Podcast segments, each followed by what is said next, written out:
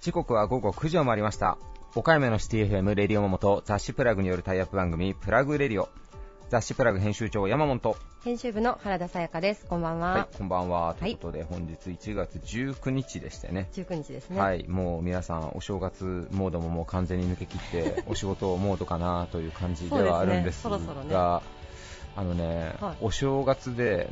実はですね私だいぶ勉強しましてえ？何の？あのですね本を2、30冊え？ちょっと買い込みましてもうひたすら読正月をしてたんですよ。へえあちょっとそうなんですか？ちょっとエンジンかかっちゃいまして、おどうした？ええちょっともうバリバリ勉強しとんでえすよ。何の勉強ですか？まあ、それは言わないんですけど。言わないんだ。いや、でもね、なんか、ビジネス書から、はいはい万葉集とか、ほうほ古今和歌集とか、なんかそういうのをもう一回、え本当ですか？はい。大勢にかかりましたけどね。なんか最近電子書籍はいをね、はい。あのー結構使うんですけど、うんうんいろいろ調べた結果、うん。まあそのね、こ今、これからのデジタルネイティブの子はそもそも紙の本読まないかもしれないんですけど、うんうん。紙の本を読むのと電子書籍で見るので、うん。どっちが頭によく残るかみたいなのって、いろんな、ね、研究者の人が研究してるらしいんですけど、結果として、やっぱり紙の方が記憶には残るらしいんですよね。あそうなんですか。で、その、いろんなデータの取り方があるんですけど、あのー時間が制限されてる中で、うんまあ、読むと、うん。時間関係なく読むっていう、まあ、いろんなパターンでこう統計取ってるんですけど、時間の制限がある場合は特に紙の方が意識に残りやすいらしいです。ということを聞いて、めちゃめちゃかさばるんですけど、ほあえてもう紙の本を買いまくって、もうね、家の中にバベルの塔が出来上がってるわけですわ。うそんなに？はい。で正月休み？ええで、それをまあ死ぬほど読み漁りまして、うんうん。なその読んだ本からこれからラジオで話しようかなと思ったんですけど、まだ僕の方は正月ボケが治ってないんですけど、うん。うんうんまたまとめて話しますそうなんですね。ええヤマモンの書籍レビューをね、いいねそえれ。えっていうのもやろうと思ったんですけど、はい。なんかもうその、ね、お正月で何しようと思って、僕は勉強しようと思って、ちょっと勉強したんですけどほ、これね、皆さんも感じてる人多いと思うんですけど、はい。最近 SNS やら、うん。ネットフリックスとかのストリーミング系のサービス、まあ、要は音楽、映画、書籍、うんうんまあ、ニュース、もうね、情報が多すぎて、何を取捨選択して何を勉強しゃあえんか、もうさっぱりわかんなくって、うんもうサーファーですよね。もうね、情報社会の波の上をつるつる滑りおるから、どこにも落ちれんみたいな。うんすごい、だから怖くなりましたよ、なんか。へえそんなことを感じてた正月そんなことをじ感じてましたね。もう構図に飲み込まれてしもうとるわと思って。いやでもあのネットの情報って、まあ、それこそその取捨選択って言いましたけど何が正しくて何が間違っとるかみたいなもう判断せんといけんじゃないですか。あもちろん、だからそこを一歩踏み込んだら、うん。情報の心眼にもなるんですけど、うんその手前で何見るみたいな。ああなるほどね。だから映画なんかもさ、なんかこう、何見た、見てないとかもあるじゃないですか。うん。うんそれがもう多分野にわたってバカみたいになるから、うん。YouTube の番組だってもジャンル分けしてったらきりないじゃないですか。そうですね確かに。だからどこにコミットしてやっていこうかなっていうのをすげえ考えてるんですけど、へまあそんなお話をしました。えなるほど。ええ。本屋さんに行って、まあ、自分で本を選んだんですか？アマゾン、アマゾンアマゾンで見て、ただ僕が読みたい本がその、なんて言うんでしょう、アマゾンにないもんもあったんですよ、結構実は。で、お買い物書店調べたらたまたまあったもんとか、へまああと古書とかも調べましたけどね。え。あそうなんですか、えーだいぶお勉強してました。ほうほう深掘りしましたね、えーっていうアピールです。なるほどねはい、行きますかはい、行きましょう。ははいい。えー続いては岡山地元リーダーたちの思考。なんかいつもここ噛むるな、噛むなど。どうしたんだろうねごめんごめん。えーはいで続いては岡山地元リーダーたちの思考を探るバリアスリーダーのコーナーです。誰もが知る有名企業から岡山の隠れたすごい企業まで約200名のリーダーの皆さんへインタビューをしてきました。毎回の放送ごとに数人ずつインタビューを公開していきます。今回のテーマは忘れられないアドバイス。リーダーたちへのインタビューには岡山で頑張る皆さんの明日の活力になるようなヒントが隠れているかもしれません。今回のゲストは都立機構株式会社代表取締役都立実さん有限会社ストロベリー代表取締役久安光一さん株式会社ワークスマイルラボ取締役石井清成さん。国用山陽四国販売株式会社代表取締役社長白髭千春さん。いい仕事の三テク最高執行責任者松野健太さん。株式会社シーズ代表取締役平川清隆さん。株式会社セキュリティハウス代表取締役社長小野正人さんです。それではどうぞお聞きください。以上フリートークのコーナーでした.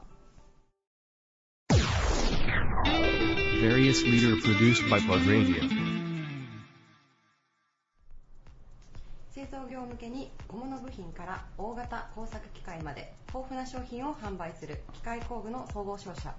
2017年冬に瀬戸内ロボットサポートセンターを開設都立機構株式会社代表取締役の都立実さんです。よろしくお願いします。よろしくお願いします。お願いします。え社長今回テーマがですね、はい。忘れられないアドバイスということで、はい。今までの人生の中で、はい。まあ、どなたかからこういただいた教訓だったり、はい。言葉っていうのをご紹介いただいてるんですけれども、はい。はい、鳥社長にとって忘れられないアドバイスどんなものを挙げていただけるでしょうか、そうですね、はい。あのーだいぶ昔の話ですけど、職場のあの元上司の方から言う、まあ、何気なく言われたことなんですけどね、えー今でもずっと気にかけてはい。やってることなんですけど、まあ、あの過去の傾向に、まあ、溺れずに、あー。常に前進しなさいとほいう、ね、ちょっとこう、りょうちゃん、結構自分、はい。自慢はい。してっていうのがあると思うんですうけど、うーん。まあそれでね、自慢してしまったらもうなんかそこで終わるような気がするので、やっぱり常にそういうことははい。控えめにして、はい。常にその上を目指して、うーん。そうするとまあ周りが認めてくれて、はい。初めてあのその言葉が生きてくるので、ん。はい、なるほど。それはずっと気にして、今でも取り入れて、あ心がけて。はい。心がけてやってますね。それはもうこうことご自分のことだけじゃなくてその事業に関しても同じことが言える、まあもちろんです。ということですかね、はい。あなるほど。ね、こう、ね、やっぱり自慢げにするわけで。す、謙虚に。なるほど、はい俺過去こんなんだっってね、なんぼなんで。うーん。なるほど。じゃあ自分からは言わないと、まあね、あんまりこうじ自慢げにははい。言わないですね。はい。でも今心がけて。なるほど、はい。じゃあこう俺昔こんなんだったんだぜとかは言わずに。よ酔っ払った時ぐらい言うかもしれないそうなんですね、まあ、でもやっぱりこう過去の栄光にはい。とらわれずに、ね。まあ、おごれずに、はい。おごられず。に、あおごらずに、はいこう前をしっかり向いて。う常ーん常に進化しましょうということはい。で。なるほど。その言われた方とは、こう今でもこう会われたりとかされるんまあ、ですか、ほとんど会う機会はないんですけど、はい。もうそうですね、まあ、仕事もちょっと違う仕事になっているので、はい。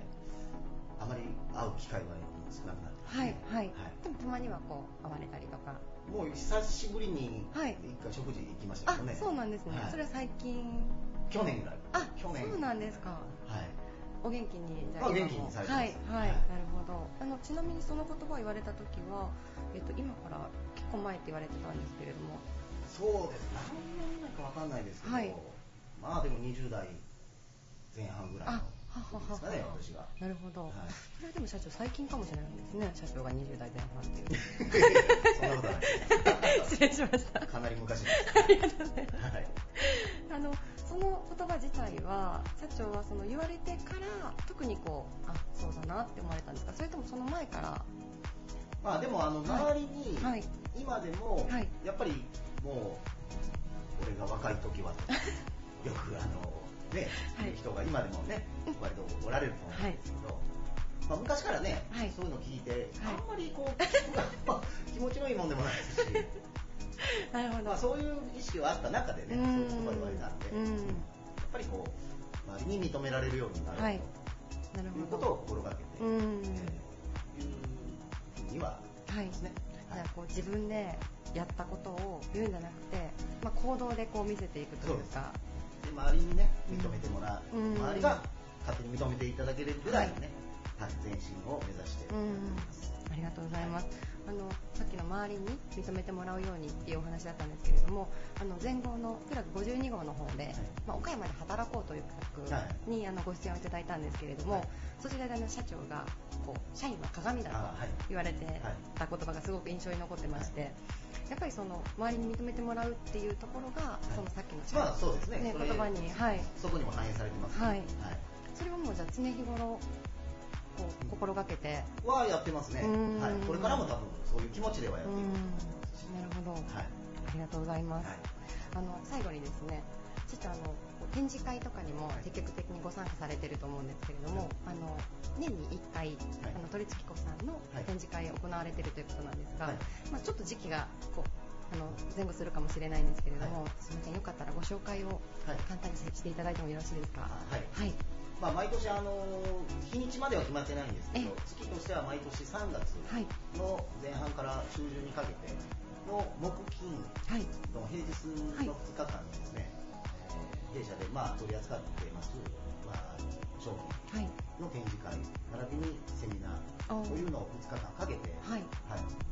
隣のあのロボットセンターのあはい。行くんですけどあの会社の方で、はい、はい、本社の方でやってええ、ええ、なるほど。まあ我々としてもその、ね、どっかの会場を借りていうはい。やり方が一番手っ取り早いんですけど、まあ、なかなかね我々の会社も、あの営業の会社で出向く方が、ええなかなか会社を見ていただく機会っていうのあが非常に少ないのでなるほど。もうそういう機会に、はい。ぜひこんなところで我々は仕事してるんですようーん。お客さんにね見ていただける、はい。い、い機会なのでそこはなんかこだわってあ、毎回本社であえてなるほど。あ、それでこちらでやられてるんですね。はいあのでもやっぱりこう一見の価値がある、はいあの瀬戸内ロボットサポートセンター、はいあちらにもやはりぜひ皆さんに足を運んでいただきたいなと。そうですねはいはいはいそれは常に募集しておりますのであ、ありがとうございます。はいよろしくお願いします。えー本日のゲストは都立機構株式会社代表取締役の都立実さんでした。ありがとうございましたありがとう。ございました。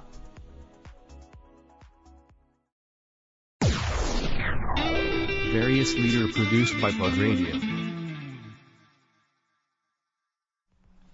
岡山市中区で児童発達支援や放課後等デイサービスを提供する施設、キッズハウスいちごなどを運営する会社、有限会社ストロベリー代表取締役の久安光一さんです。よろしくお願いします。よろしくお願いします。えー今回のテーマ、えー忘れられないアドバイスということで、えーリーダーの皆さんにご自身の今のまあ生活とかお仕事にも生きている、えーそういった忘れられないアドバイスをお伺いしてるんですけども、はいえー久社長は、えーどんなアドバイスがありますか？忘れられないものの中に。えーっとですね、僕は、えーっと、以前、あの、この会社をする前に勤めていた会社があるんですけど、まあ、そこの社長さんが、から、まあ、言言われた一言なんですけど、まあ、その、なんていうんですかね、まあ、その勤めてた時に、あの、まあ、とんでもないミスを犯して、はい。はい。も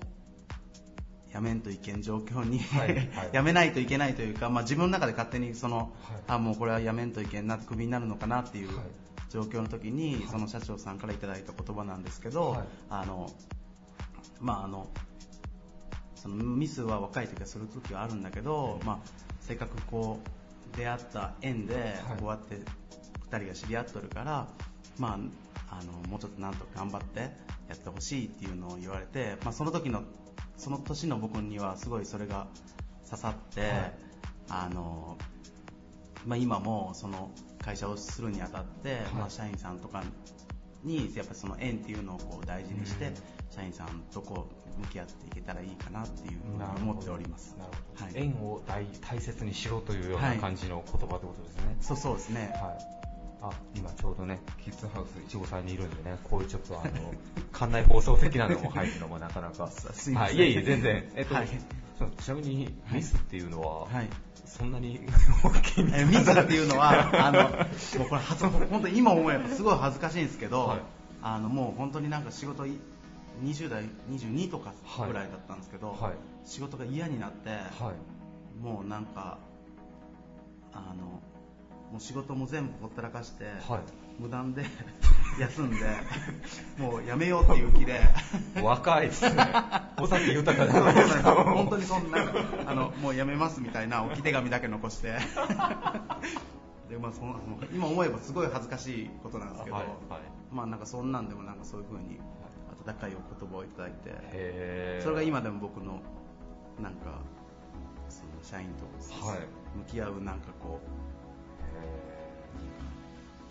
というか、なるほど、なるほど。はい。もうですね、もうバイクで飛び出してるかもしれない。ですね、だからその時ね。はい。えでも、だから社長さんに呼ばれた時に、はい。あもうこれはもう多分首の宣告だろうぐらいで言ったら、そうそうそうまあ、まあせっかくの縁だからもうちょっとってい。う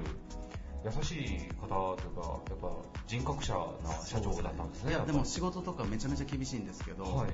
なんかそういうとこだけはなんか温かくて、えー。はい。あでも仕事に厳しかったらもう余計そんなことしちゃったらどんだけ叱られるんだろうっていうので。そうなんですよ。行くから、はねい、い意味でちょっと肩透かしを食らうというか。そう、そうなんですね。え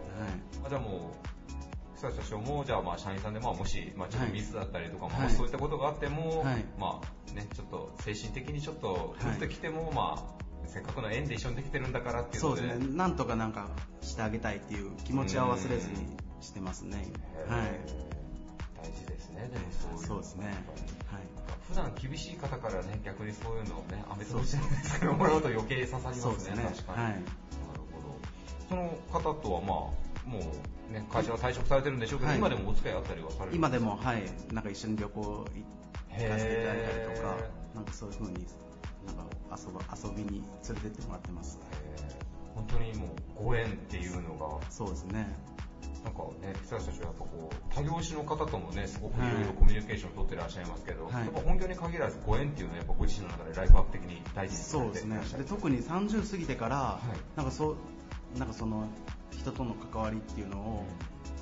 なんかなんかもう結局そこが一番大事なんかなっていうので、すごい飲み歩いてます。いや、もうちょっとあの他の方と放送の内容をちょっと聞きたいことがあって、はい。久田社長あのね、あの、はい。ラジオの方お顔はね本の方でプラグの方で見ていただきたいんですけど、本当に温和な感じの方なんですけど、大体僕が知る限り、はい。やっぱりこうねハメ外して飲まれたりすると、はい。新たな一面を垣間見たりすることがあるもんなんですけど、はい。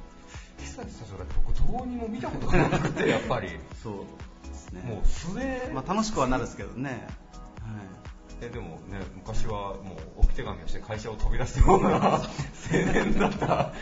い。そうなんですよ。そんなはい感じが全くしないです。やっぱはいそこを境にご自身の中でもだいぶなんかそれが、それがめめちゃめちゃきっかけで、はい、なんか仕事の取り組み方とか、うんそういうのも、もちろんその、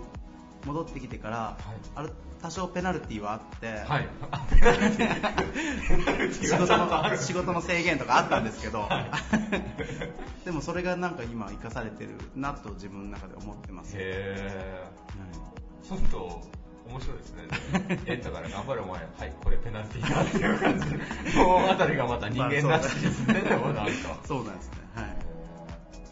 ですね、なんかお若いうちにそれだけ刺さる言葉を、ね。ね送ってもらえたっていうのは、はい。ね、ラジオをお聞きの皆さんも、今日はご縁を大切にということだったと思うんですけど、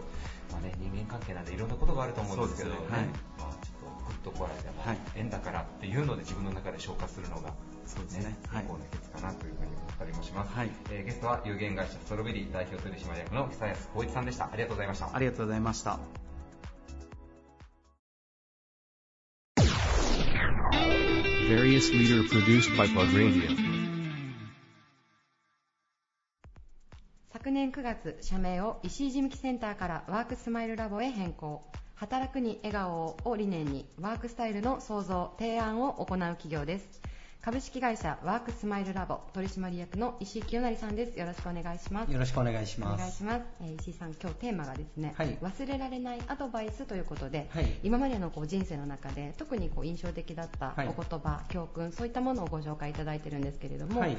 石井さんにとって忘れられないアドバイス、はい。一体どういったものでしょうか？はい、はい。えっとですね、私が社会人に初めてなった時ですね、はい。大学を卒業して、私東京で最初就職をしたんですけども、ええ。その時にあのある大手のメーカーに、えー最初、はい、就職しました、はい。そこの上司に言われた言葉がですねあの質よりスピードだと。もうその人がもうこんこんとそのことばっかし言うのへでー。もうとにかくあの質じゃなくてスピードにこだわってくれとい。う言葉が、その時はあ分かりましたぐらいに感じてたんですけども、今でもあのこれうちの会社でも今すごく言ってますし、ええこのおなんていうんですかね、えー我々若い人若い人材が質にいくらこだわってもベテランには絶対勝てないんですよね。だけどスピードであれば勝てるとはい。いうことなので、あとにかくスピードにこだわれということを言われて、そこからまああスピードって大事なんだなというふうに思ってたんですけども、最近はまあよりちょっとそれを深く、まあ、あのいわゆる会社の部下だったりええ。にその話をするときに少し深掘りをして考えたときに、要はそのスピードといってもその作業の速度が速いっていうスピードドではなくて、うんいわゆるそのスタートですね。言われたことに対してその始めるはい。速度を速くしなさいということわかりますかね。取りかかる速度そういうことってことです。かが速いか遅いかっていうことがすごく大事だなってあいうそれ大事かもしれない感じてるんです、うんというのもその仕事の処理の速度が速くなるっていうのはこれは能力の問題なんですけども、仕事のそのスタートが早いか遅いかってやっぱりやる気の問題に関わってくるのでなので特に若い人こそ早く取り掛かる。やる気を見せてやっぱスピードを最初の着手を早くしてうん。取り掛かることでそこで新たな気づきだったりとか、要はあの能力も高まっていくというのがあるので、まあとにかく質よりもスピード、はい。でそのスピードの中でも要は処理速度ではなくて、はい。要はスタート取り掛かりの速度を速くしようということを今は今自分も意識するようにしてますし、はい。会社のメンバーにも伝えるようにしています。うん。いやでもそれ例えばなんですけど、はいまあ、営業のアポイント電話とかがあるとするじゃないですか、業務に。でそれをね今日やろうって思っててもうーんちょっと午前中はもうおっしゃる通り。もうまさにそういう話を今私はもう部下に話をしているところなんですけどもやっぱり質にこだわる子っていうのはいい提案書ができて、い、い何かお客様へのプランができてからはい。アポを取ろうというふうになるんですけども、ではなくてですねもうアポは先に取ってしまうんですよ、はいはい。でそこからお客様先に行くまでの間のこの時間の中でしっかりとした質の提案書だったりとか、はい。話し方っていうのを勉強していくこれはうんこの取り掛かりのスピードが速いこと遅い子でやっぱり営業の成績もかなり差が出てくるなっていうのは感じてますので、うなのでそういう意味でのスタートのスピードっていうのははいとても大事だというふうに今今でも思ってます。なるほどなんかこうついつい自分に言い訳と言いますか、うんそすね。の仕事がちょっと苦手意識があればあるほど余計うんに先送りをんして逃げてるだけなんですけど、はい。じゃあそれも含めてもうやっちゃおうとそういうさっさとやっちゃおうということですよね。それがやっぱしあの若い人の特権だというふうに思いますのでまずはそこをうん。早めていくということが、あの僕の人生の人生というか、まあ、人生というとちょっと言い過ぎかもしれないんですけども、仕事をする上で、はい。あの自分に言い聞かせているうんポイントというか教訓ですね。なるほど、はい。あのこれもしかしたら違うかもしれないんですけどある程度こう見切り発車でもいいんでしょうか、通りです。で逆に見切り発車ができるぐらいの勢いがあった方がいいんじゃないかなと思いますね。あとそのスピード感のところで思ったのが、まあ、レスポンスっていうのもすごく大事ですね。そうですね。相手との、うん。それも含めてのスピードそういうことですね。なるほど。質よりスピード。質よりスピードにこだわった方がいいと思います。うん。これはまあ世代にもよるのかもしれないです。もしかしたら、あの50代、60代のベテランの経営者の方は、はい。スピードよりも質をしっかりと考えられるということがあるのかもしれないですけども、やっぱり我々のようにまだまだ若い人材であれば、あの質にこだわるよりもスピードを重視してやっていく方が、あの結果いい結果が待ってるんじゃないかなというふうに私は思ってます。でも先ほどのお話がもう極論というかすごく納得できたんですけど、はい。もう若い人がですね質を求めてもやっぱベテランにはそこではかなわない。僕らはもうベテランの方にはいくら考えても勝てませんので、やっぱり若い若いからこそのスピード感を持って、はい。えーいろいろなことを進めていくっていうのが、あの強みになっていくんじゃないかなというふうに思ってます。なるほど。いやありがとうございます。こちらこそあのインタビューとはまたちょっと全然話が変わるんですけれども、はい。あのテレワークに関する本を出版されたそうで、なんです。おめでとうございます。ありがとうございます。ちょっとその本のご紹介だけ最後いただいてもよろしいでしょうか、あありがとうございます。えっとですね、テレワークと言いまして、要はオフィスではない場所でも仕事ができる環境っていうのが、今の IT 技術を使えばあの構築することができる時代になってきています。ただですね、大企業は非常にこういうテレワークっていう仕組みが進んでるんですけども、中小企業ではまだまだ普及が進んでいないと。ただですね、私どもの考えからすると、このテレワークをする方っていうのは、例えば女性が産休や育休に入るとき、もしくは親の介護が必要なので、どうしても会社に行けれないけども、家だったら仕事がしたいというような人たちに向いている働き方になるんですけども、大企業だと、1人の方が例えばどうしてもちょっと今日は家でしたいって言っても、周りの方がフォローする体制ってい。うのが大企業は整ってるあーなんですけども私たち地方の中小企業となると、数名で事務仕事を回したりしてるケースが多いですので、はい。1人の方が休むと結構壊滅的な状態になると。穴が大きいそうなんです穴が大きいんですよね。なので、えー、我々中小企業こそこういうテレワークという働き方が本当は必要なんじゃないかなということはずっと考えていたんですけどもなかなか普及が進まないという中でそのテレワークっていうのは中小企業こそあの導入することでメリットがたくさんあるんだよっていうようなことを、まあ、分かりやすくあの漫画風にした冊子になってますので、はい、ぜひあのご興味ありましたらご覧になっていただけたらめちゃくちゃ読みやすそうですね。ありがとうございます。いや私もあのテレワーク経験者なんですよ。あそうなんですか、はい。であの子供がちょっと大きくなって、はい、保育園にしっかり預けれるようになったので、うんうん、あの復帰できたっていうことなんですけど、うん、やっぱりその仕事はしたいけど、はい、その外に出ることが叶わないっていう人は、まあ、女性が一番多いかと思うんですけど、うん、やっぱ男性もそれこそ介護だったりとかっていうことになったら増えてくると思うので、やっぱりその多様性というか、働き方の多様性っていうのもさっきおっしゃるようにあの地方の中小企業だからこそっていうのは本当に言われて今はっと気づいた部分なんですね。はいやっぱり今人口が減少していってますので、うん、その国の経済を保っていくためには労働力が必要になってくると、はい、で、えー、対策としてはそんなにたくさんなくてですね、はい、一つはまず外国人を受け入れるかどうかということと、はい、あともう一つは今仕事をしてない人たちに仕事をしてもらうでどちらがやっぱりあの効果が早いかというと、やっぱり後者の方だという私は、ね。うん、で仕事をしてない人になってくるとやっぱり子育て中のママさんだったりととかあとは、えー、まだ働けるのに早期に退職したベテランの方だったりとか、こういう方たちは会社には行けないけども家だったら仕事がしたいっていう人たちというのは結構多くいるだろうとい。うことを我々考えてますので、こういった人たちが仕事ができる環境にもっとなっていけばいいなというふうに思ってますね。あのちなみにどちらで本はお求めできますか？えーとですね、岡山の書店はもちろん、はい、あとはあこれからまあ全国の書店でも置かせていただこうかなというふうに思ってます、はいはい、ネットとかはまだこれからネットもこれからですね。アマゾンさんなんかでも販売をさせていただこうと思ってますけどといってもこれ我々もこの本を売ってどうこうということを考えてるわけじゃなくてですね、テレワークやりたいっていうお客様、もしくは方がいらっしゃればお問い合わせいただけたらもう無料でお渡しさせていただきますので。素晴らしい、はいぜひお声掛けいただけたらありがとうございます。ちょっとあの放送とタイムラグがあって申し訳ないんですけれども、はい、おそらくこの放送流れる頃にはですねネットだったりとか、はい、はい、あの全国の書店さんで取り扱われていると思うので、はい、はい、皆さんぜひチェックしてみてください、ありがとうございます。ありがとうございます。本日のゲストは株式会社ワークスマイルラボ取締役の石井清成さんでした。ありがとうございました。ありがとうございました various leader produced by Plug Radio. 主に国用の文房具やオフィスファニチャーの販売を行う企業、スマートな働く環境を提案する岡山ライブオフィスも展開しています。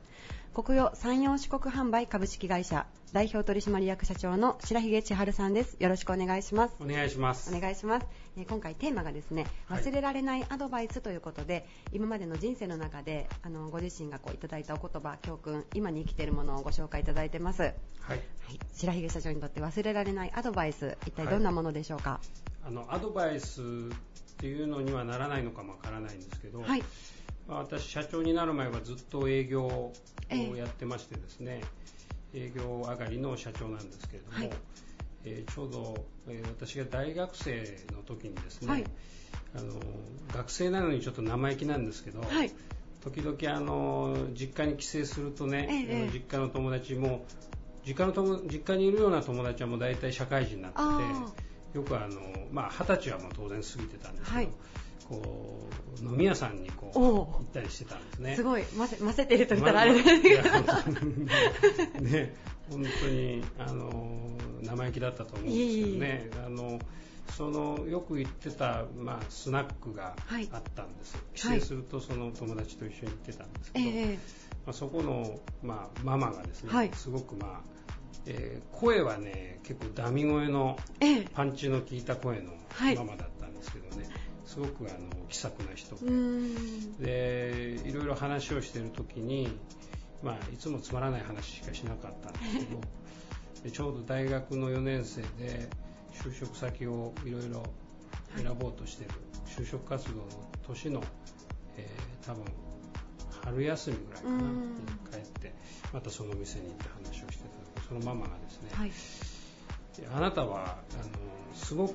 話がしやすい、うん、話が聞いてもらいやすいんで、はい、営業向きだねって言われたんですね。僕そのあんまり営業とかっていう言葉も大学生だったんで、はい、もう一つピンとこなかったんですけど、えー、うんその人に言われた一言が、はい、まあ、タイミングも春休みだったっていうのもあって、すごく、まあ、忘れられなくて、はい、その後まあ就職活動があの本格的になっていったんですけど、えー、あ自分は営業に向いてるんだと、だから営業職を希望しようというふうに、その時に、まあ、なんていうか洗脳されたというか刷り込まれちゃってもともと学生時代はそんなに社交的でもなかったと思うんですけど、えーとまあ、就職活動するときに、えー、あの希望の職種というところが必ず出てくるんですけど、はい、私は営業希望で、はい。えー、営業がやりたいです、はい、営業っていうのはどんな仕事をするのかも全くわからないのに その人に言われた一言だけで営業希望です営業希望です、ね、バカの一つ多いみたいにずっと言い続けてで結局営業になって、はい。えーまあ、今があるう。ん、はい、じゃあその方の一言がなかったら、うん、はい、もうこう今の社長っていう立場もなかったかもしれないですよね。今日のテーマは事前にね、はい、聞かせていただいてたので、はい、両親なのか、はい、友達なのか、うん、えー、兄弟なのか、みたいなことをいろいろ考えて、まあ、両親にももらった言葉はそれぞれあったんですけど、一番、まあ、しっくりきたのは、その飲み屋のママの一言だったっていうことなんですよね。まあ、今若い学生さんとか若者で営業を希望する人がねすごく少なくなってるっていうふうに聞くんですけど、はい、僕は本当に営業ほど楽しい面白い勉強になる仕事は、まあ、営業しかやったことないからかもわかんないんですけど、えー、ないので、まあ、そういう意味も込めて、まあ、ぜひ営業を嫌わずに、志願してもらうような若者が増えていったら世の中はもっともっとこうオープンになっていくんじゃないかなと思ったりもしてます。確かにあの営業といえばやっぱりこうどうしてもきつそうとか、はい、辛そうとかそうね、いうイメージがどうしても先行するのかなと思うんですけど、えー、やっぱりノルマとかね、はい、やっぱりその業績だとかね、うん、やっぱり営業はあの一番先頭を走ってね商談のきっかけを作ったり、はい、それから当然あの売り上げを上げたりねするのが営業なので営業が、えー、売上収益を上げないことにはね、うん会社って始まらないと思うんですけども、うん、まあ、だからこそ営業に役割があるし、うん、その外からのその会社の見られ方っていうかね、やっぱりあの人間の体でいうとやっぱ顔の部分が営業だと思うので、えー、まあ、すごく重要な、はい、うん、あの顔でやっぱり判断されるところがね、あると思うので、はい、まあ、そういう意味で言うと一気に感じてねやっぱりやりがいを感じられる仕事ですし、それからまあ誰よりもね、はい、大勢の人に出会うチャンスがあるのは営業なので、うん、やはりあのそういう意味でも勉強になるし、うん、あの成長できるなと実際自分もそれで成長してきたなっていう手応えがある、はい。まあ、そのママのただねそのママも若くして死んじゃってね、はい、実はねもうこの世にいないんですね。そうなんです多分もう20年ぐらい前に亡くなってるんじゃないかな残念ですね、えー、ただその人のね、はい、僕名刺をいまだにねお守り代わりに、ね、えー、自分の名刺入れ入れてるんです、ね、あそうなんですか。うんなぜか。あの谷田よし子さんって言うんです、谷田よし子さん。もしご家族がね聞かれてたら、はい。うちの母がよしこっていう名前なんであ一緒のお名前なんですね。同じ名前だったので、ね、えー、非常に奇遇なんですけどね。うんでもその方がやっぱこう白柳社長にとってとてもこう大きな存在だったということですね。ですね、うん、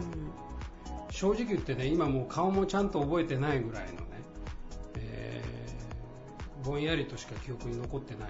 いんですけどね、はい、まあ、そんなに学生時代だったんで、うん、頻繁に行くわけじゃなくてね、帰省した時にしか行かないのでね、うん、それははっきり覚えてないぐらいでしょうね。もやっとしたこうただこうあの声と、はい、あの残像と、はい、あのタバコぷかぷかふかしながらこう お酒を飲みながら僕らにこう話しかける時の姿は、い。まだにこうなんかぼやっと残ってる感じですね。ちなみにその方に、ええ、あの営業職になられたっていうのはご報告されて何も言ってない。そうなんですね。意外に でも今お話を伺ってて思ったのが、まあ、営業向いてるよって言われて、うん、ある意味こう思い込んだというかそうです、ね、さっき洗脳という言葉を使われてたと思うんですけど、えー、それもすごく大切なのかなと。そうですね、まあ、その営業に向いてるっていう前のフレーズが、えっと、なんか話がうまいとか、はい、えー、そういうんじゃなくってあなたは話しやすいから営業に向いてるって言われたんですよ。それもなんとなくじゃなくていやあなた営業に向いてるわって言って、ね、もうはっきり。はっきり言われたのでね。でも話しやすいからあの営業に向いてるっていうのがもう一つ、えー、なんかセールスってやっぱりこう、ね、上手に話ができたりこう、ね、こうごますったりとか、はい、なんかそういうことができるのが営業なのかなみたいに思ってたので、いや話しやすいからってどっちかというと受け身な感じじゃないですか。ああでもそういうものなのかな。多分それの深い意味はその人の中にあったんだろうけど、はい、それ以上聞きませんでしたね。今になったらこう結構。ああそうですね。今になってまず営業はやっぱり自分の言いたいことを言うっていうのは二の次で、まず相手の話をしっかりと傾聴できる、やっぱり相手を尊重するっていうかそこからが営業のスタートだと認識はい、確かにこのね30年ぐらい営業やってきて思うので、はい、ああのママが言いたかったことっていうのはあの今自分が本当に納得できていることと、うん、やっぱ本質的には合致してるなみたいなね。なんかそそれはすごくやっぱり。腑に落ちました腑に落ちましたね。理由はその時聞かなかったけどああママが言いたかったのはそういうことかなみたいなねただそれってこうやっぱり役職が上がっていったりこうメッセージを送る側になってくるとだんだんそういう謙虚さを失って自分の言いたいこと、まあ、今日もそうですけどこうやってあの しゃべりしゃべりまくるみたいなね。今日はそういう会なんで。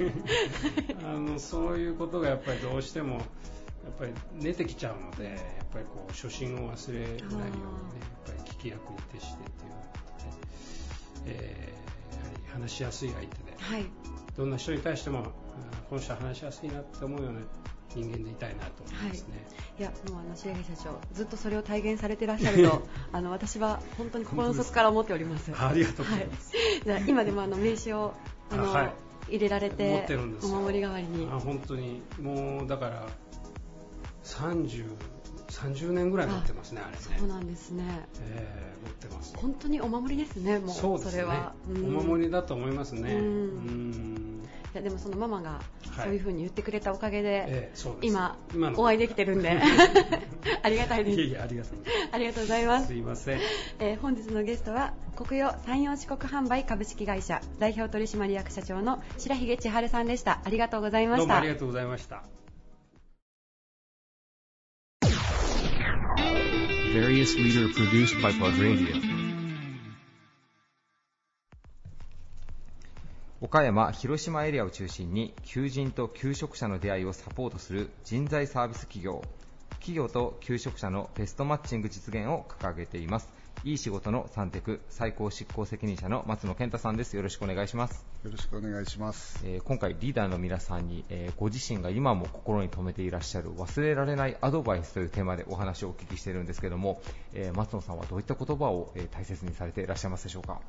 えーと、時流を捉えることを大切にしてますね、はい、誰に言われたのかは忘れましたけど時流を捉えるというと、えー、すみません、もう少し具体的にどういった意味合いなのか教えていただいてもいいですか？うん例えばそのガラケーから、はい、こうスマホに変わるとき、はい、転換期ありましたよね、はい、もうあれももう明らかにこれからスマホが足を取っていくなっていう、うもう時代の流れですよね、はい、それをあの先に行き過ぎるんじゃなくて少し手前で感じて、はい、その時流に合わせていくっていう。なるほど、はい、結構ね、まあ、伝統をずっと守る的なところもね、なんか昔ながらの産業、プライド持ってずっとやるみたいなのもありますけど、ビジネスと考えたときにやっぱ時流つかまないとっていうところがあるので、やっぱそれをサンタクさんの場合大事にされていらっしゃる。そうですね。サンテクさんってあれですね、インターネット系にこう力入れられるのも確か早かったですもんね、人材企業の中でいうと。そうですね、もうそういう時代の流れだったんで、えー、なってからではなくてね、あもうなる前に、えー、なる前にっていうのが、まあ、最近で言うと、その YouTube とか出てきましたけど、はい。はい、その前にも動画にも早めに着手してます、はい、えー、そういう意味で、まあ、時流をすごい捉えるのを大切にしてますけど。結構他の会社さんもね多分気づかれてるところは多いんでしょうけどやっぱ導入するのになかなか時間かかったりっていうのが、まあ、多分社内の多分意思決定のスピードみたいなところにもなってくるんだと思うんですけど。あまあそれは間違いなくあるでしょうね、うん、うちの場合そのもうちょっとその柔軟性っていうのが、はい、あのフレキシビリティっていうのが座右の銘ですんで 僕よ。初めて聞きました。ちゃんとこのフレキシビリティが座右の銘なんです。なるほどえー、ちなみに元号が、まあ、令和に変わってもしばらく経ちますけども、はい、サンテクさん、えー、令和の時代は、まあ、こういうふうに成長していきたいなっていうのはどのようにこうグランドデザイン描かれていらっしゃいますか？あ僕あの成長っていうのはあんまり考えたことないんですよね、えー、そのなんていうんだろう。時流を捉えながら、はい、少し先のことを一生懸命やってその結果伸びてれば、まあ、それでいいかななるほど。でもそのもしね伸びてなくて逆にマイナスになっててもそれはその一生懸命やった結果なんで、はい、それで構わないと思ってるんであの成長しようっていう気がもともとないんですね、はい、今現在もこうしてね、あのー、喋らせてもらうようになったのも別に何かを目指してたわけではなくて、たまたまあの一生懸命少し時流捉えながら、はい、少し先を見据えながら一生懸命やってたら今ここに座ってこうやって喋ってるみたいな感じなんで、はい、ちなみにちょっと興味があるんですけど松野さんの言う時流を捉えるのの少し先っていうのは、何年ぐらいのスパンをこうかん大体感覚として持たれてらっしゃるんですか？いや大まかにはすごいアバウトで言うとそれこそ今であのもう完全にね自動車なんて自動運転になるのは分かるじゃないですか、うん、そうですね、だそれはアバウトなこうぼやっとしたのは10年スパンですけど、はい、あの細かいところはもう1年とか半年ぐらいですよ。はい、はい、あなんじゃあ1年後にこういうサービスがまあ世界的に始まるってなったらもう分かった瞬間もそれはもうすぐ手をつけてやっていこうみたいな。うん。なんていうのぼやっとした。例えばそのさっき言った自動運転になるのはもうぼんやりみんな分かりきってるじゃないですか、はい。はい、そこに対してどういうサービスをするかっていうのをこの10年後に合わせるんじゃなくて、まあ、半年後ぐらいに合わせてなるほど。あんまり先手打ちすぎるとね、はい、無駄が多いんで、なるほど、えー、まあ、これぐらいのやっていくと10年後、もしそうなった時に合うだろうなぐらいの感じでやってますけどね。えー、そこの感覚っていうのはでもね時流つかむってなかなか難しそうですね、なんか。でも今、どうなんです？昔みたいに雑誌とかラジオとか地上波だけじゃなくて、もう SNS、インターネットがあるので、そ、ね、こら中に情報が転がってるんで、うん、集めてれば、なんか必然的に分かりませんから、今ね、うん、あのまさか10年後に、ね、ハンドル握って運転してる時代を20年後、はい、ハンドル握ってこうやって運転すると思ってる人なんているんですかね、うん、多分いないと思いますけども、まあ、情報自体は溢れてるんですけど結構まあね、あんまりビットコインとかあの辺の仮想通貨持ち出すのはあまり良くはないかもしれないですけど、うん、情報が多すぎるがゆえに、まあ、結構選択を誤る場合もまあまあまああるかなというのもあるんですけど、うん。や松野さん的にはやっぱ上質な情報を得られるようにって、まあ、そこだけ努力が必要っていうでも仮想通貨ってでもそのおそらく最近でしょ？その2年とか3年でしょ、はい。はい、その前から言われてましたよ。そうあの仮想通貨が来るっていうのはもう7年ぐらい前から初めて聞いたの、うん、はい。まあでも何に買わなかったですけどね。買い方が分かんなかった、まあでも、だからいいものがあって、先の情報があって、まあ、それ取るべきか取らないべきかみたいなところのジャッジのところがあるかなとは、まあ、そこはもう、あだから実行するのは半年とか、それぐらいの先のことで、なるほど。なんですね。なるほど。すみません、なんかもつも関心しかしてないんですけど、松野さんの感覚にはなかなかなれないですね、やっぱそこを事業をつかむっていうそれは僕もあの山本さんの感覚にはなれないいやいやもう誰も誰の感覚にもなれない、僕はもうあのあれです。不審者と変わりません。みたいな感じはもう職務質問されるのがライフワークになりつつあるんでね。すいません。なんかすいません。ありがとうございます、えー、ゲストはいい仕事のサンテク最高執行責任者の松野健太さんでした。ありがとうございました。ありがとうございました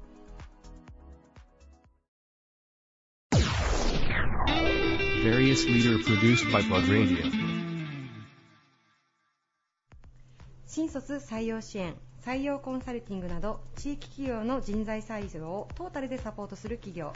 株式会社シーズ代表取締役の広川清隆さんです。よろしくお願いします。はいお願いいたします。お願いします、えー、平川社長今回テーマがですね、はいはい、忘れられないアドバイスということで、はい、今までのこう人生の中でご自身の中でこう生きている言葉教訓そういったものをご紹介いただいてるんですけれども、社長にとって忘れられないアドバイス一体どんなものでしょうか？はい、はい。今から思い返すこと三十、数年前なんに なるんですけども、はい、私が大学生になった時に、はい、あのとある工場で働いておりまして、まあ、アパレルの会社なんですけども、ジパアルバイトで、えジパンとか作る会社なんですけども、そこの、まあ、夜勤をしていて、よくおじさんと一緒だったんですね。おじさんと。でそのおじさんが、ある時にポロッと言ったのが、平川君さいい人と付き合えばいい人間になれるよと。で逆にダメだなって思う人間と付き合うとダメになるよと。だからまあいいやつと付き合って、はい、いい刺激を与えてもらえと。あなるほど。いうことを言われました。で、まあ、今となっては、そのことが多分ベースになってくるとは思うんですけども、はい、やはりあの人間ってねたくさんたくさん実感があるわけじゃないので、やはりあのこの人と一緒にいたらあなんか勉強になるかなと、っていう方とどんどんと付き合っていきたいなと、はい、付き合っていきたいなと教えていただける時間を増やしていきたいなというふうに考えるようにはなりました、あその言葉があったから、はい、そういうふうに思うようになったと、はい、それまでは、まあ、学生っていうこともあると思うんですけれども、はい、そういう視点は社長の中ではなかったということですか、ね、全くなかったですね。全く、はい、でその方はどういった方かというと、はい、まあ、とある建設会社を、まあ、経営されてらっしゃって、え。でまあ、何かいろいろあって、失敗されてそこのあの私のアルバイト先に一緒に行ったんだと思うんですけども、まあ、そういった長年の経験からして、はい、まあ、詳しくは聞いてないんですけども、騙されたとかなんかねいろいろあったなと思うんですがでその教訓をもとにやっぱり僕らに教えてくれていたので、はい、もう今では名前も忘れたんですけども、本当感謝してますね。なんかあの最初にお聞きした時に こうすごくこうずしっとした重みがあるというか、ね、そのバックボーンその方のバックボーンを聞くと余計にこう重みがある言葉ですね、はい、それは。でやはりねあのちっちゃい頃からみんなで仲良く一緒に遊びなさいって教えられるんじゃないですか、はい、その中でずっと、まあ、高校生まで、ねあのまあ、普通にというか普通に過ごしていて、やはり社会人の方からね、えー、あのがんと言われることと親に言われる時の素直さ？多分違うと思ってて。やはり全然あの知らないおじさんで、アルバイト先の、まあ、おじさんから言われていうなんかその時の言葉が今でも残ってるなというふうな気はいたします。なるほど。やっぱりその、まあ、子供ももちろんそうだと思うんですけど、はい、まあ、人間大人になっても周りの方の影響というか大きいですね。大きいですよね。そうですよね、はい、だからそこはしっかり、まあ、見極めるじゃないんですけれども、はい、いい方と付き合って、まあ、自分もこう引き上げてもらうじゃないですけど、はい、そういった部分もあるんですかね。そうですね。まあ、これあの私が仕事でやってる採用活動も同じなんですけどもね。そうなんですか、えー、なんかちょっと気になる 振り入れがありましたね、えー、ちょっと今日そのあたりのお話もしていただきたいなと思ってて、はい、えどういう意味ですか？採用活動。あのよく社内で言ってるのは、はい、あの同じ方向に、まあ、向かっているバスに乗っているメンバーが社内のメンバー、はい、あのビジョナリーカンパニーっていう本がありまして、はい、そこに書いてあったのが採用っていうのはあの社長が運転するまあ、大きなバス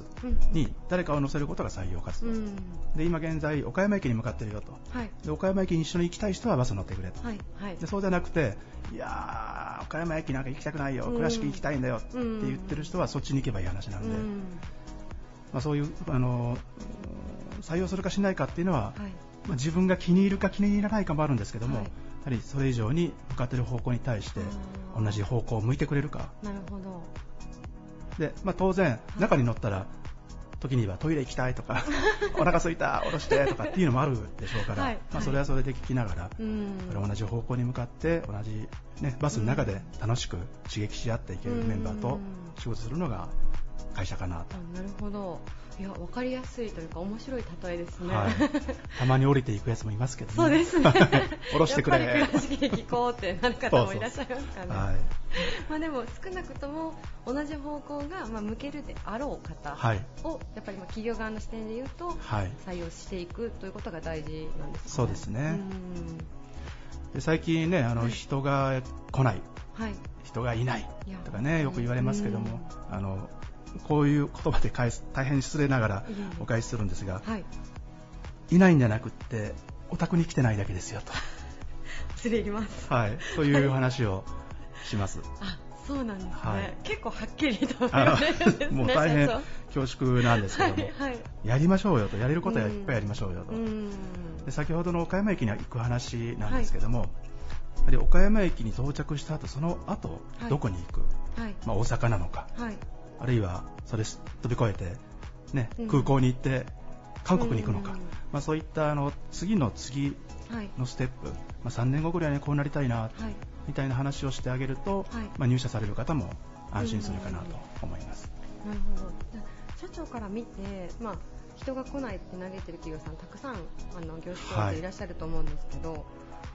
例えばどういったところがその足りてないといいますか、はい、なんで人が来ないんだと思われますか、はい。あのよくありがちなのは、はい、うちの会社ってこうなんですよっていう、うんうん、そのこうなんですよというポイントをたくさん作っておかないと、はい、その人が何をもって選択するかっていうのがわからないのでそこはまあ最低3つぐらい、はいはい、うちの会社ってこれがすごい強いんだってそれをずっと押し通してもいやそんなん私興味ないですって言われたらおしまいなので、まあ、よく言うのは3つぐらいのポイントを作っていただいて、はい、で少しずつお話しする中でどこに求職者の方が興味があるのかというのをあの、まあ、感じ取るというのが必要かなと思います。まあ、当然のことながら、それをするためには、企業側の方もこう自分の会社のことを深くまあ理解する、はい、ということがすごく大切になってくるということですかね。そうですね、うん、で私たちもそうなんですけど自分の会社のことって、自分たちは多分わからない。まあ、女性の方なんかはね朝鏡見て、まあ、私もそうですけど 鏡見て、うん、今日疲れてるなとかありますね、ね、やっぱりその鏡に映すっていう行為をしないといけないかな。なるほど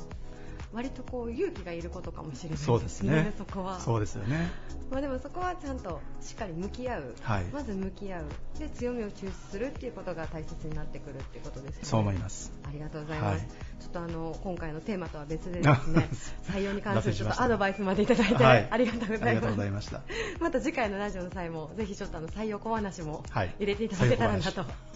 ろしくお願いします。ありがとうございます。はい、えー、本日のゲストは株式会社シーズ代表取締役の平川清隆さんでした。ありがとうございました。どうもありがとうございました。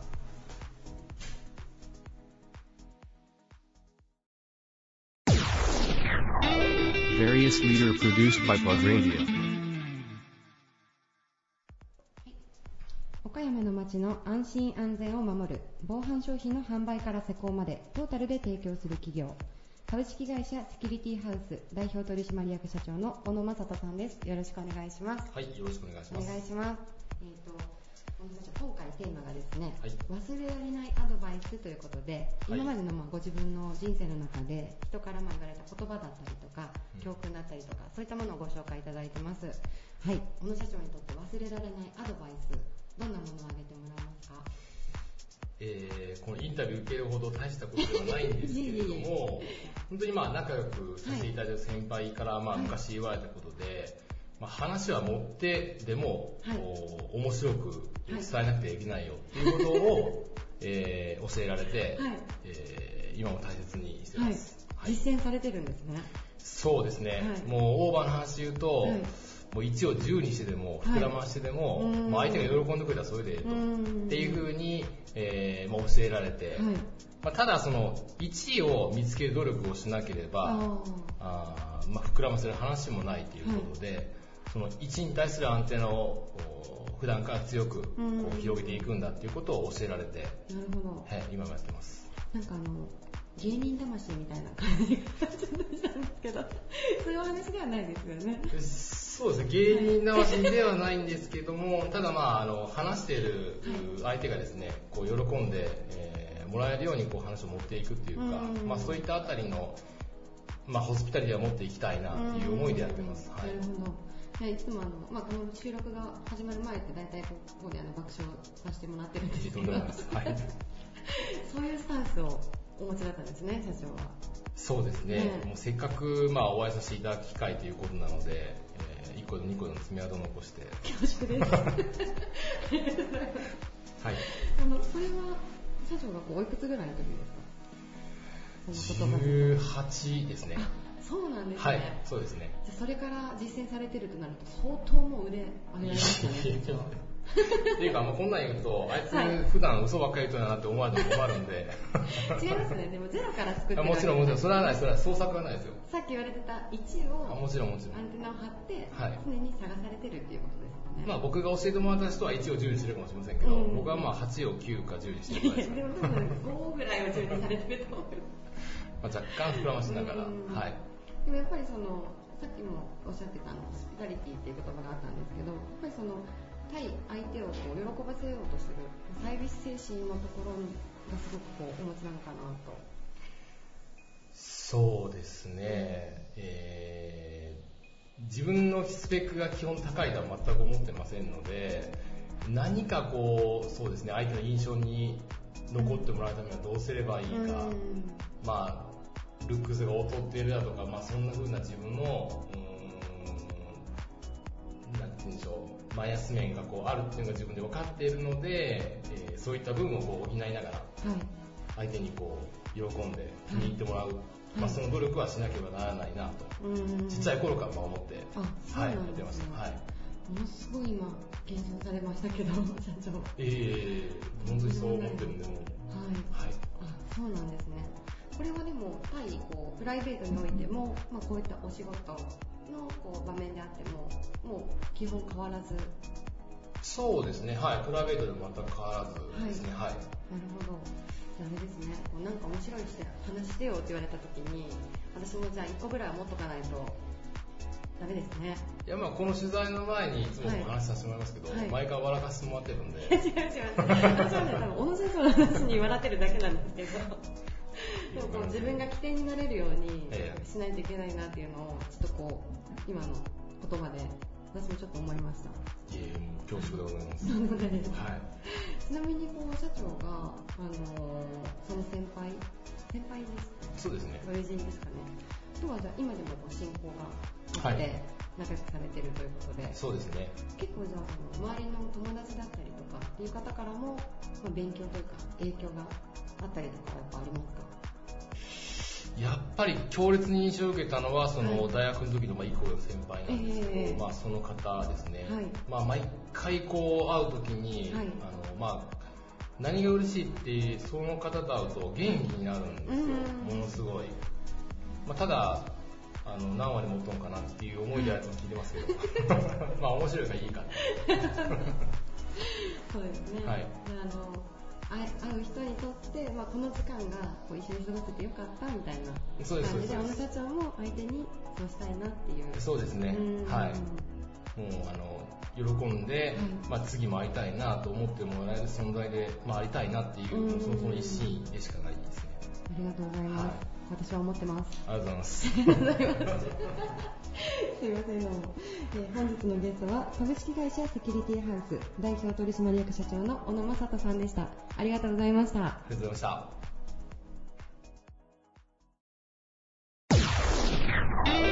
Various leader produced by Pod Radio. This radio produced by Okayama Premium Magazine Plug. See you next week.